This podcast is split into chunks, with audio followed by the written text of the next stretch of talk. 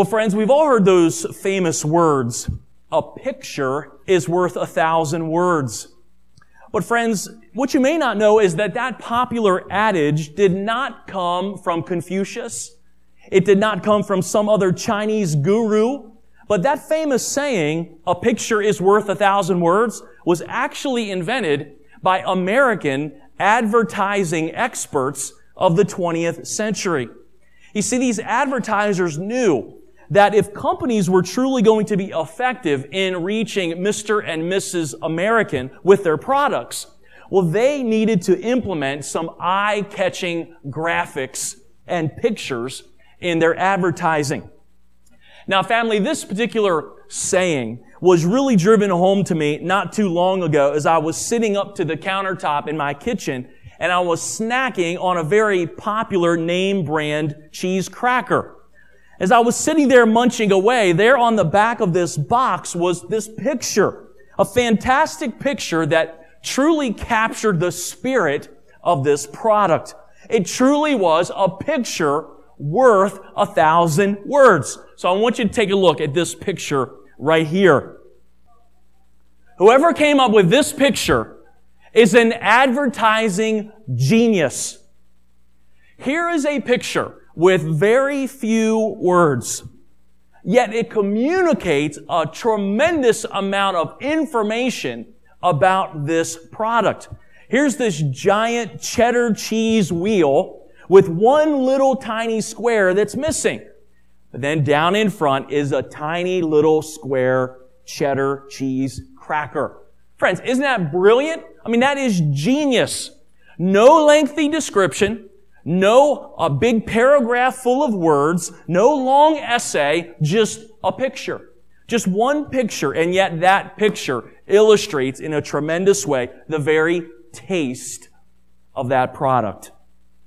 Well, friends, we're going to open our Bibles this morning to Ephesians. And today in Ephesians chapter 2, we're going to listen as the apostle Paul presents some pictures, some word pictures, not for the purpose of advertising, not for the purpose of selling, but for the purpose of encouraging and for the purpose of educating Christians. Christians like you and me. And some truth that we need to learn about the true nature of the church of Jesus Christ and the great privileges that have been extended to you and me to participate in the body of Jesus Christ. Family, without a doubt, a picture can communicate an enormous amount of theological truth, biblical truth. And as we get here uh, into Ephesians 2, Paul is explaining, he's expounding much about the church. He's teaching these new believers in the ancient city of Ephesus, he's teaching them about the church. And here in this section, Paul is going to teach them with three pictures. Three really amazing pictures or three analogies that would come alongside and assist these Ephesians in their understanding of who they are in the church. Family, today in this message on the church in pictures, you and I are going to consider these three amazing word pictures. We're going to think about the truth that these pictures convey, and we're going to consider the relevance of these three pictures and the relevance of this truth for our Christian lives in the church here and now. Now, family, thinking about the, the broader context of Paul's letter to the Ephesians, throughout chapter 2, Paul had been carefully unpacking and explaining this, this new unity that Jesus created. This unity that Jesus creates between Gentiles and Jews. Uh, two races of people that for generations and generations had been separated from each other. Jews separated from Gentiles for millennia. They were enemies of one another, but Paul is explaining how Christ has made one new body these two groups that had been so far away from each other for so long were now, through the work of Jesus, brought together in the truth of the gospel. Well, friends, as Paul explains that, how this division, how this distance had been conquered, and how Jesus makes this one new family, here in verses 19 through 22, where we'll be this morning, we're going to look at, as Paul writes, three word pictures three vivid word pictures about the church. And these pictures are packed with such meaning, such relevance, and such encouragement for our hearts even here and now. So friends, as we look at these verses this morning, what are these three pictures? What are these three great word pictures inspired by the Holy Spirit given to us in God's Word uh, to help us understand who we are in the church? What are these pictures and, and how do they impact our Christian lives even today? Well, let's look at these three word pictures together and I hope you'll take a few notes there in your bullets. And Here's the first one. Number one, as we talk about every believer, number one, every believer is a fellow citizen with the saints of God throughout history. Here's the first word picture that Paul is going to present. Number one, every believer is a fellow citizen with the saints of God throughout history. Now, I hope you have your Bible open to the New Testament. Paul's letter to the Ephesians. We're picking up in chapter 2, uh, beginning in verse 19. Paul writes, So then, so then, you are no longer strangers and aliens, but you are fellow citizens with the saints. Now, family, as we're jumping into the text here, the first thing that you'll notice, of course, of, in verse 19 is how verse 19 begins with that special phrase, so then. So then. What that's telling us is that Paul's now coming to a conclusion. He's been teaching some truths.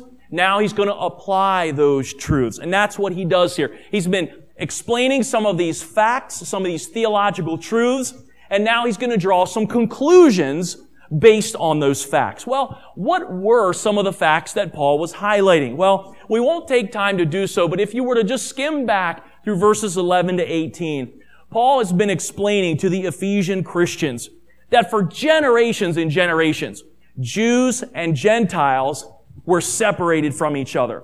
They were enemies of one another. Great distance was there between them. However, when Jesus Christ came, when he came on his redemptive mission, he accomplished two very important purposes for everyone who would ever believe on him. First of all, of course, we know Jesus reconciled sinners back to God. That was an important thing Jesus did. He reconciled sinners back to God. But secondly, Jesus also united all people groups together, all those who would believe on Jesus, He unites all of them in one new spiritual family. And that's what the good news of the gospel is all about. That Jesus has come to break down all these former divisions and everyone who believes on Him, they're now united together as one in Him. So, Paul's teaching this truth, but now he wants to apply it. He wants to help people see how it touches their lives. And he starts to draw some of these conclusions. And in order to draw some great conclusions, Paul gives some great word pictures. Now, the first one there we read in verse 19. And the word picture is the citizen. The citizen. Look at verse 19. Paul says, because of all that Christ accomplished, you, Ephesians, you were Gentiles by birth, but Paul says, you are no longer strangers and foreigners, but fellow citizens with the saints. Now that word stranger is a word that literally means an outsider. And an alien is someone who resides in a country that's not their own. And many of your Bibles might actually have the word foreigner there, the word foreigner. So believers, what Paul is helping us understand here is that because of Jesus, because of the work that Jesus did on our behalf, those of us who used to be on the outside looking in, those of us who used to be outsiders, we were foreigners to the things of God, Paul says now now you are fellow citizens with the saints. Fellow citizens with the saints.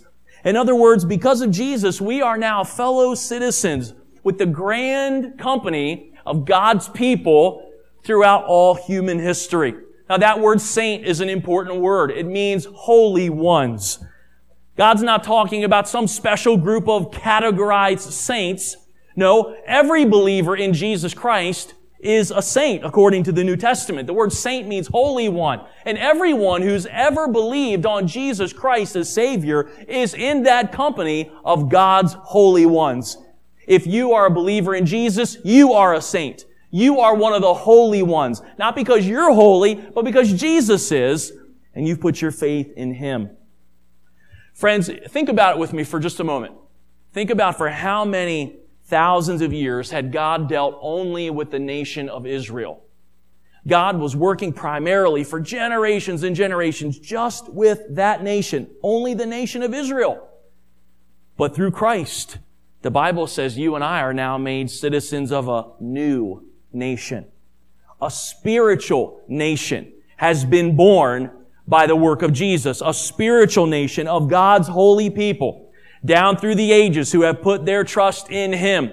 And the Bible says all of them come together as this new spiritual nation. They are true citizens of heaven. Look in your notes there, friends. I gave you uh, 1 Peter chapter 2, verse 9. The Bible says this, but you, he's speaking to believers, but you are a chosen race, a royal priesthood, a holy nation, a people for his own possession, that you may proclaim the excellencies of him who called you out of darkness into his marvelous light. Philippians 3 verse 20. Remember this is another great scripture. Paul writes Philippians 3:20, but our citizenship is in heaven, and from it we await a savior, the Lord Jesus Christ. So Christian friend, let me ask you this morning, do you ever stop to realize how marvelous your position is as a citizen of the kingdom of God? Friend, do you realize how special that is? Do you, do you know who you really are? Do you realize who you are in Jesus? Have you ever stopped to consider this great fact? Full citizenship is yours. Full citizenship with, with all the blessings that heaven has to offer. Do you realize in whose company you stand as a believer in Jesus? Think of all the great Bible heroes of the past. Think of all the great disciples that served Jesus. Think of all the great heroes of church history that have served Jesus so faithfully. You are with them. We are one precious people under God. Look, if you look back at world history, you see a world that is divided. You think about that. It's true. This world that we walk on in every way has always been divided. It's always been that way, always divided. We divide by race, we divide by economics, gender, politics, social status, and you know what divides us the most? Sin. Divisions are all around us, but yet the Bible says, the great truth of the gospel says that for those who have believed on Jesus Christ, all of those former divisions, all of those previous distinctions that divided people, they are set aside. For everyone who has believed on Jesus by faith, we are now united together. We are together as this new spiritual nation. We are all equal citizens together in God's heavenly kingdom. And friend, the Bible says that's a kingdom that's going to last. It's going to last for eternity. Friend, with that said, I would just ask you to examine your, yourself today. Think about yourself. Examine your own heart and ask yourself, do I really belong in God's kingdom? Am I really a citizen of God's kingdom? Friend, I would ask you, ask yourself, can you say with confidence that you have that citizenship, that you do belong to that special nation, God's holy nation? Or are you still an outsider? Are you still a foreigner to the gospel? Dear listener, I would tell you there is no greater tragedy today there is no greater tragedy than to be in a church, but not be of the church. What a shame. Millions and millions of people, even on this day, will be in church. They are in church, but they are not of it. It's because they have not put their trust truly in Jesus Christ. Friend, if you're here today and, and you're not a Christian, if you've never believed on Jesus as your Savior, well, friend, I pray today is the day that you put your trust in Christ. I pray today's the day that you'll confess your sin and your brokenness and you'll realize that Jesus came to be a Savior, a Savior for people like us, people like me and you. We're sinners and we need Christ. Friend, the Bible commands you to turn from your sins, turn from your sins. That's called repentance. And you believe on Jesus Christ by faith. That's what it means to be a Christian. To turn from your sins with a broken heart and to say, Jesus, I need you. I need you to be my Savior. I need you to forgive me. Only you can make me a citizen of heaven. Well, friends, let's move on, okay? I, want us to look into the second half of verse 19. And there in the second half of verse 19, we get a second word picture. We're looking at three word pictures that describe who we are in the church of Jesus Christ. So here's a second word picture that illustrates who we are in the body of Christ. Here's number two. Every believer is a family member in God's household.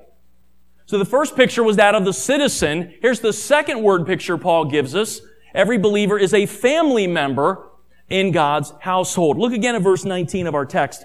Paul says, So then, you are no longer strangers and aliens, but you are fellow citizens with the saints and members of the household of God. Now, friends, here in that second half of verse 19, Paul gives the Ephesian Christians and he gives us another word picture that illustrates who we are. This great picture, this illustration of, of our status in Christ. And friends, I want you to see this. This second picture, in some ways, is even better. It's even more special than the first picture. Remember that first word picture? We said everyone who trusts in Jesus Christ by faith is a citizen. We're equal citizens together in the kingdom of God, the kingdom of heaven. But notice now you get a second picture that all believers are members of the household of God. Now this is a better picture. This is even better. This is even more encouraging. And the reason why this second picture is so much more precious is because this second picture is a much closer proximity. This second picture gives us a much more intimate relationship than the first one does. I want you to think of it like this. All of you here this morning are American citizens. And so you understand what it's like. You're a citizen. The people sitting next to you, citizens. People sitting in front of you and behind you, citizens. You understand what it's like to have that equal citizenship amongst fellow Americans. And if you think about it, now we don't think about it often, but your citizenship and that equality of citizenship applies not just to you and to the people sitting here, but your citizenship is shared equally amongst the mayor of Hazleton. You have equal citizenship with the mayor of Hazleton, the governor of Pennsylvania, the congressmen and senators from Pennsylvania, the Supreme Court justices of the United States. You share equal citizenship with them. Even the President of the United States himself, you're equal with him in citizenship. There's an equality there. But this second picture goes a little deeper. It goes a little closer. This second picture is that of a family. Now, you may have equal citizenship with the President of the United States, but what you do not have with the President of the United States is that family connection. You are not in the President's close inner biological circle of family. You see, we all understand this. Family ties are deeper. Family ties are closer than formal ones. Now, the Germans have a famous way of describing this, and you've all used this phrase, blood is thicker than water. That's German. That comes from the German people. They use that famous saying to communicate that the bonds of family are much stronger than any other bonds or commonalities that might bring people together. Blood is thicker than water. It's about family. Yes, citizenship is important. There's equal citizenship, but what about family? Those bonds are even closer. Those bonds are even tighter.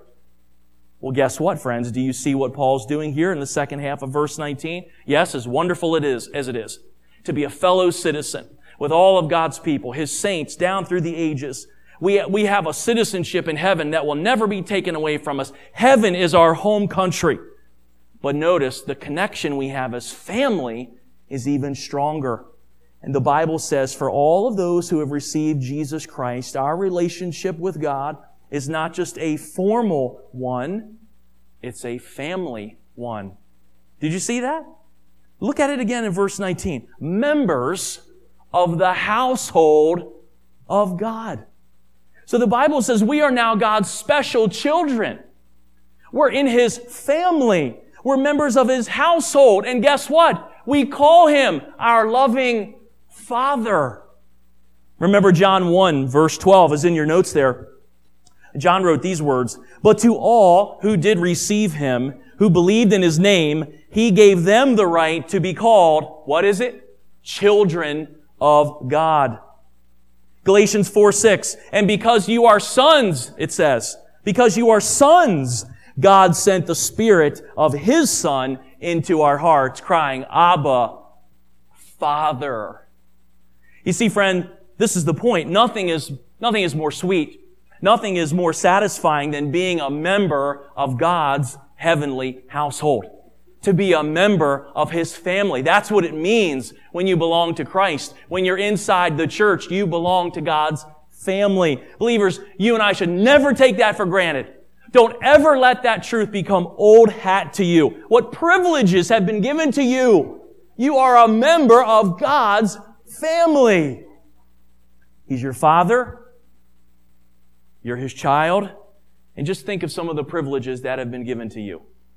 You come before Him in prayer and you speak to Him not in fear, but you speak to Him with great love because He's your Father. He's your Father, and so you can pray to Him. And because of that, you know that you're in a family. Because of this family, you look around and you say, wow, these aren't just strangers to me here in the room today. This, this is my family. We say, good morning, good morning, family. Is that just because we are trying to schmooze you and make you feel happy about life? No, that's, that's, that's who we are. We have that blessing. We have brothers and sisters all around us who love us and support us, encourage us, and sometimes even come after us in our spiritual journey. We're members of God's family. That means we're special to His heart. We matter to Him. And not only do we matter to Him, He, he wants to use us. He wants to use us for His purposes and plans. He, he lets us be used to accomplish His will in this world. He lets us be messengers of His gospel. He lets us be a part of strengthening His church. He, he lets us be involved in advancing His kingdom. So I guess the Germans were right. Blood is thicker than water. But guess what? It's not human blood that unites this group. It's the blood of Jesus, isn't it? The blood of Jesus that binds us together. Well, so far we've looked at two word pictures, but there's one more. A one more picture that describes the, the position and the privilege of every believer. Here's number three. Every believer is a finely crafted stone in God's holy temple. Here's this third picture. Number three, every believer is a finely crafted stone in God's holy temple. So look at our text again. We'll pick it up in verse 20. We'll read down to verse uh, 22. Paul says that we're built, built on the foundation of the apostles and prophets, Christ Jesus himself being the cornerstone, in whom the whole structure, being joined together, grows into a holy temple in the Lord. In Him, you also are being built together into a dwelling place for God by the Spirit. Now, Christian friends, from the very onset of creation, God had fellowship with men and women, right? From the dawn of creation, God had fellowship with men and women, not because He is needy, but because we are. Well, early there in the chapters of Genesis, we see God and man together. God is there even walking there in the garden with Adam and Eve. He's there. He's with the people. He was with Adam and Eve, walking with them in the garden. Well, later on, we get to the book of Exodus and we get, again, we see God with his people and scripture talks about God dwelling with his people by means of that temporary tabernacle. You remember the tabernacle, that traveling tent that the people of God used to set up. And that was a tent that would show to them God's presence with them. And of course, later on, we get into the time of David and the other kings, and God makes his presence known no longer in a temporary tent that would be traveled around, but ultimately a more permanent structure was made called the temple. And there, the temple was that special place that God would manifest his presence and to show that he was with his people. Well, friends, when we get to the New Testament, and particularly here in Ephesians 2, the Bible says that no longer is God dwelling with people in man-made structures. He's not dwelling with his people in these tabernacles or, or temple structures. The New Testament teaches us that God is now dwelling in the hearts of his people through Christ. People who have trusted in Christ, God is now dwelling in them, and they are his dwelling place. Look at verse 21. Paul says their believers are his temple. Believers are God's temple. He dwells in us corporately, and he dwells in us individually as a living church. So can I tell you the truth? This building is not the church. This is not the church. You are the church. You are the church. Smash this building to the ground. Grace Baptist Church lives on. Because Grace Baptist Church is not this building. It's these people. Grace Baptist Church is the people. The people are the dwelling place of God. The true church is not a physical building, it is a spiritual building, and that's this spiritual picture that Paul's giving us here in the text. The word picture here is this temple, this structure, this building. And I want to show you here it has three components. So jot these three components down. Don't miss these three components. This, this spiritual building, right? This spiritual building that you and I are a part of. It has three components. There's a foundation, the building's foundation. Write that down. We see that in verse 20. Everybody knows this. Even little children know this. Anytime you build a permanent building, a structure, a home, an office building, every permanent structure needs to have a solid foundation. Without a foundation, it, the ground gets too squishy and stuff just sinks down. You have to have a solid foundation. And so it is with this spiritual building that Paul's describing here. It does have a foundation. What is the foundation of this spiritual building, this spiritual thing called church? What is the foundation? Look at verse 20. It's built on the foundation of the apostles and the prophets. Now, who are these people? Who were these unique men? Well, the apostles and prophets were specifically chosen, special men, gifted men, chosen by God to launch the New Testament church. The apostles, you remember, to be an apostle had a qualification. To be an apostle, you had to have seen the risen Christ. And so apostles were specially picked men, handpicked. They saw the risen Christ and they were commissioned by the risen Christ to write down the New Testament scriptures, to preach the good news of the gospel, to do many signs and wonders, to uh, authenticate their preaching, and of course to launch and establish churches. There are no more apostles today. The apostles were those, a special group of men whose time has passed. They, but they were so important for the foundation of the church being built. Another group you see there might surprise you. It's the prophets. Not only the apostles, but the prophets were used by God in the launch, the initial build of the New Testament church. Now listen to me the, the prophets that Paul is speaking about here are not Old Testament prophets. He's not talking about Old Testament prophets here. He's talking about New Testament prophets. He's talking about special men in the times of the early church who had special prophetic gifts. They were spokesmen from God. Remember, the scriptures were still being written. And at that time, God was still using some prophets, giving them special revelation to give to those early believers so they knew how to obey God and what instructions they were to fulfill. So you have the foundation of the apostles and the prophets. But then notice the cornerstone. Essential to every foundation is a cornerstone. Now, of course, many of you know what a cornerstone is. Typically, a cornerstone is the very first stone that is laid when a new building is going under construction. Typically, it's the first stone and it's the most important stone because the cornerstone is what sets forth the, the primary angles and the lines of that building. Look at your notes there. I gave you a great quote from, uh, from R.C.H. Lenski. He, he says this quote, the cornerstone was set at a corner of a wall so that its outer angle became important. The angle of the cornerstone governs all the lines and all the angles of that building. That's right. A cornerstone is like the guideline that sets the parameters for the footprint of that building. The cornerstone is the measure, it's the guide, it's the standard by which sets the print for that building. And so friends, with that image in mind, notice what Paul says there in that verse we read. Who is the cornerstone? It's Jesus Christ. Jesus himself is the chief cornerstone of the church. Now, this is where you and I will have to wrangle a little bit with some of our friends and neighbors who attend the Roman Catholic Church. Because for generations, the Roman Catholic Church has tried to assert that the church has been built on Peter. They say that Peter is the rock upon which the church is built. They say that Peter was the first pope. And Jesus was saying that yes, Jesus, or yes, Peter, the, the whole church is going to be established on you and the whole following of popes that would follow after you as your successors.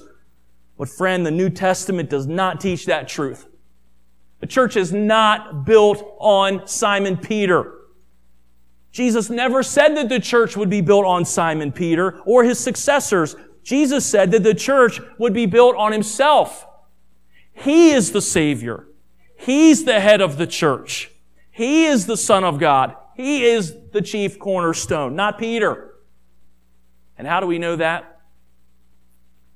Because Peter himself said it. 1 Peter 2 4. 1 Peter 2 4, Peter writes, And you come to him. Speaking of Jesus, you come to him, a living stone rejected by men, but in the sight of God, chosen and precious. Peter, one verse later, he quotes the Old Testament, Isaiah. In verse 6, 1 Peter 2, verse 6, Peter writes, For it stands in scripture, Behold, I am laying in Zion a stone, a cornerstone, chosen and precious, and whoever believes in him will not be put to shame. You see, friends, the point is this. This living building of which you and I are a part, this spiritual building, it's called the church. It doesn't stand on any mere mortal. Do you hear that? Do you hear what I'm saying? The church does not depend on a mere mortal. Not a pastor. Not a missionary. Not any one deacon. Not any one servant not any one leader. The Bible says the cornerstone of the church is Jesus Christ. And with Jesus Christ, His church is secure.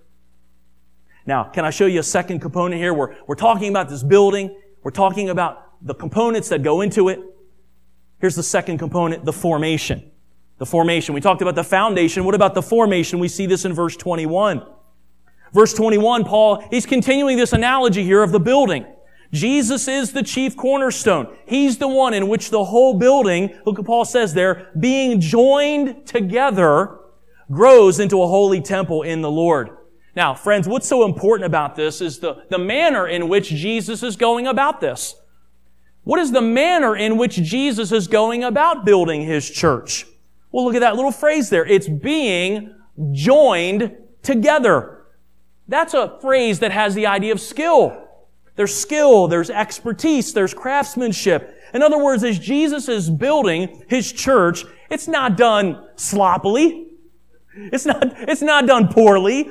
It's not done haphazardly. No, each believer is being shaped and honed and formed and expertly put in place in exactly the right place in order that God's church would grow. You know, if you find your way down onto Route 61, uh, heading down towards Cabela's, going towards Reading. On Route 61 there, you'll pass an interesting place. It's the Glen Gary Brick Factory. If you've ever driven down 61, you've seen it. You can't miss it. It's enormous. It's this massive factory. And right there out alongside Route 61, you will see millions, and I'm not exaggerating, millions and millions of red bricks that are all stacked up on these massive pallets. Listen, friend, when those bricks are there kind of stacked on a pallet, not much beauty there. N- nothing really to look at. Not much to see there. Kind of boring. Not, not beautiful in any way, all strapped together with metal straps. But when does the beauty come? Well, you know, when that master bricklayer, he takes that brick one by one, and what does he do? He, he fits them all together, makes this beautiful home, and you've seen it. Beautiful entryways and, and, and arches and strong walls, and then you look at these bricks and you see what the master bricklayer can create, and you say, wow, what an amazing structure that is. And only then, as the bricks are put into place one by one, that's when you see those bricks forming their function, their function coming to pass. And Christian, so it is with you. That's what Jesus is doing with you, dear friend. Dear friend, you understand that? You're not just coasting along from now until you get to heaven. No, Jesus is doing something with you. 1 Peter 2 verse 5, you yourselves are like living stones being built up a spiritual house. Listen, you alone, you by yourself, sorry to break it to you, not much to look at. You're not much. Guess what? I'm not either. You're not much. But in the hands of Jesus, now we're talking. Now, now Jesus is going to do something with you. He's bringing you into his building, his spiritual building, his church. You're being raised up. Paul says, fitted together. You're becoming this magnificent structure, this spiritual building. What's it going to do? It shines forth the amazing grace of God. Now, last one. Here's that last component, the building's function. The building's function is in verse 22. When we talk about function, now we're getting down to brass tacks, the why. Why? Why a church? Why a structure? This spiritual building. What, what's Christ doing? Why is he fitting you together into this living temple? Well, the reason is in verse 22 is that you and I would be a dwelling place of God by the Spirit. Remember back in the Old Testament, how did God be with his people? It was in the, it was in the tabernacle. He was there in the temple. And in many ways, God's presence was shielded from most of the people. The lion's share of the people, they never got to go in and have that personal time with God. If you were an average Israelite, no matter how godly you were, no matter how obedient you were, you did not have that intimate access to God. Remember, only the high priest could step behind the veil. Only the high priest could go in to the Holy of Holies to meet with the very presence of God. But we know the New Testament says now Jesus has come. And the price has been paid in full. And now the Bible says God dwells with every Christian individually. He comes to dwell in us. Remember 1 Corinthians 6:19, the Bible says your body is the temple of the Holy Spirit. And that's the same truth Paul's echoing here. In verse 22, every Christian is the dwelling place of God. You say, wow, that's, how's that possible? Paul says, by the Spirit. By the Holy Spirit's presence. Friend, what an incredible privilege that is for us. You realize what you have? Do you realize what you have? The Holy Spirit in you. For generations, God's people could only ever say, God is with us. God is near us. God is beside us. But on this side of the cross, now we say God is in us. He's in us by His Spirit. Remember, Jesus said in John 14, 17, He said to the disciples in the upper room, You know Him, for He dwells with you and will be in you. You see, Christian friends, God is with His people today. God is in His temple today. What is that temple? It's you. It's you and it's me. It's, it's you and me individually and it's you and me corporately as the church. God is with His people. God is in His temple. It's not constructed out of animal skins or hewn logs or stones out of a quarry. It's all living believers who have the Holy Spirit in us and it comes to us by faith in Jesus Christ. So God is with His people and God is in His people through the Holy Spirit. And it doesn't matter who you are. That's true of you if you're a Christian. Doesn't matter about your nationality, background, your education, your economics, your age, marital status, social status. If you've trusted in Christ by faith, the Bible says you are God's temple. You're one of those stones that's been put into God's holy temple. You're part of that spiritual building in which God makes his dwelling place. Well, friends, as we conclude this morning, We've looked at some amazing truths that relate to our place in this holy nation, this spiritual family, uh, this living building. Three pictures we've looked at today, three pictures meant to illustrate truth about the church. Friends, I hope as you think about these realities today, I hope you'll be greatly encouraged. I hope it'll stir up your heart to thanksgiving. I hope it'll give you a deeper appreciation of what Jesus has done for you. But friend, just before we go, what should you do with these truths? What do you do with these pictures? You've got such blessings. Guess what? Those blessings come with responsibilities. So can I just ask you a couple questions, friend, at the end here? We talked about you being a citizen. Are you living each day like a citizen of heaven? Do your words, do your attitudes, and do your actions reflect the truth that you are a citizen of heaven? When people look at you, when they talk to you, when they interact with you, when you work at your job, do people see you as a citizen of another world? There's something different about that person. Yes, because they're a citizen of heaven. Friend, I'm asking, do your attitudes and actions, do they reflect what kingdom you really belong to? And then what about your relationship to this family thing? God's family. You know, so often you'll hear dads and moms dealing with a rebellious son or a daughter and the parents are so heartbroken. They'll say to this rebellious teen, they say, why is everything else so much more important to you and not our family? You can hear the heartbreak in those parents' voice talking to this wayward teen. Why is everything else more important than our family? Well, how many of Christians could hear that same statement? How many Christians say they belong to God's family, but week after week after week, everything else is more important? Believer, I would ask you, how important is the family of God to you? Is it important enough for you to make time for? Is it important enough for you to, to come to Sunday school? To come to the fellowship meals? To participate in the community outreach? To participate in the prayer gathering? How do you think your family would feel if you only gave them one hour a week? How do you think God feels? How do you think His church feels when you're only willing to give them one hour a week on Sunday? It's hard to build a family in one hour a week. Friend, if being a member of God's family means something to you, then you'll make time for that family. You'll participate with that family. And then lastly, what about your place in this temple, this living temple, this spiritual building? God's shaping you and God's honing you. He's chipping away at you. He's expertly fitting you into His spiritual building so that you can rise up and be a part of this church that's bringing Him glory. Christian friend, can I ask you, how are you fitting into the church? How do you fit in? Can you talk to me about where you fit in, how you fit in? What is your unique contribution and are you making it? Do you participate in the church? Are you using your skills and your personality and your gifts and your abilities? Are you making a difference for the church? Now, the Bible says you are unique and you are a part. You have an individual role that only you can fill. So I would ask, are you fulfilling your part? Are you being your part even here in this local church?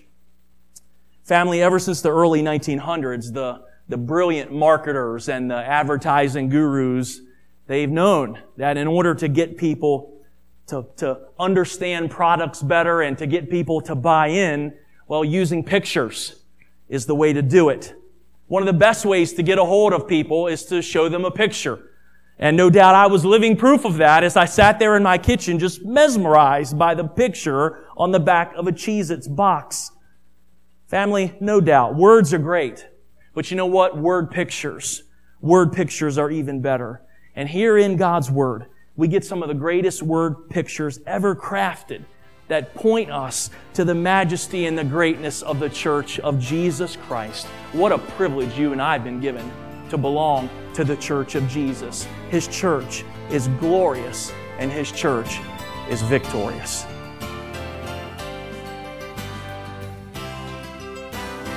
Thanks for listening. This Preaching for a Change broadcast has been brought to you by the Grace Baptist Church of Hazleton, Pennsylvania. For more information, visit us online at mygracebaptist.church. If you enjoyed this broadcast, then share it with a friend on your favourite social media network. And be sure to join us next time for more enlightening and encouraging biblical exposition here on Preaching for a Change.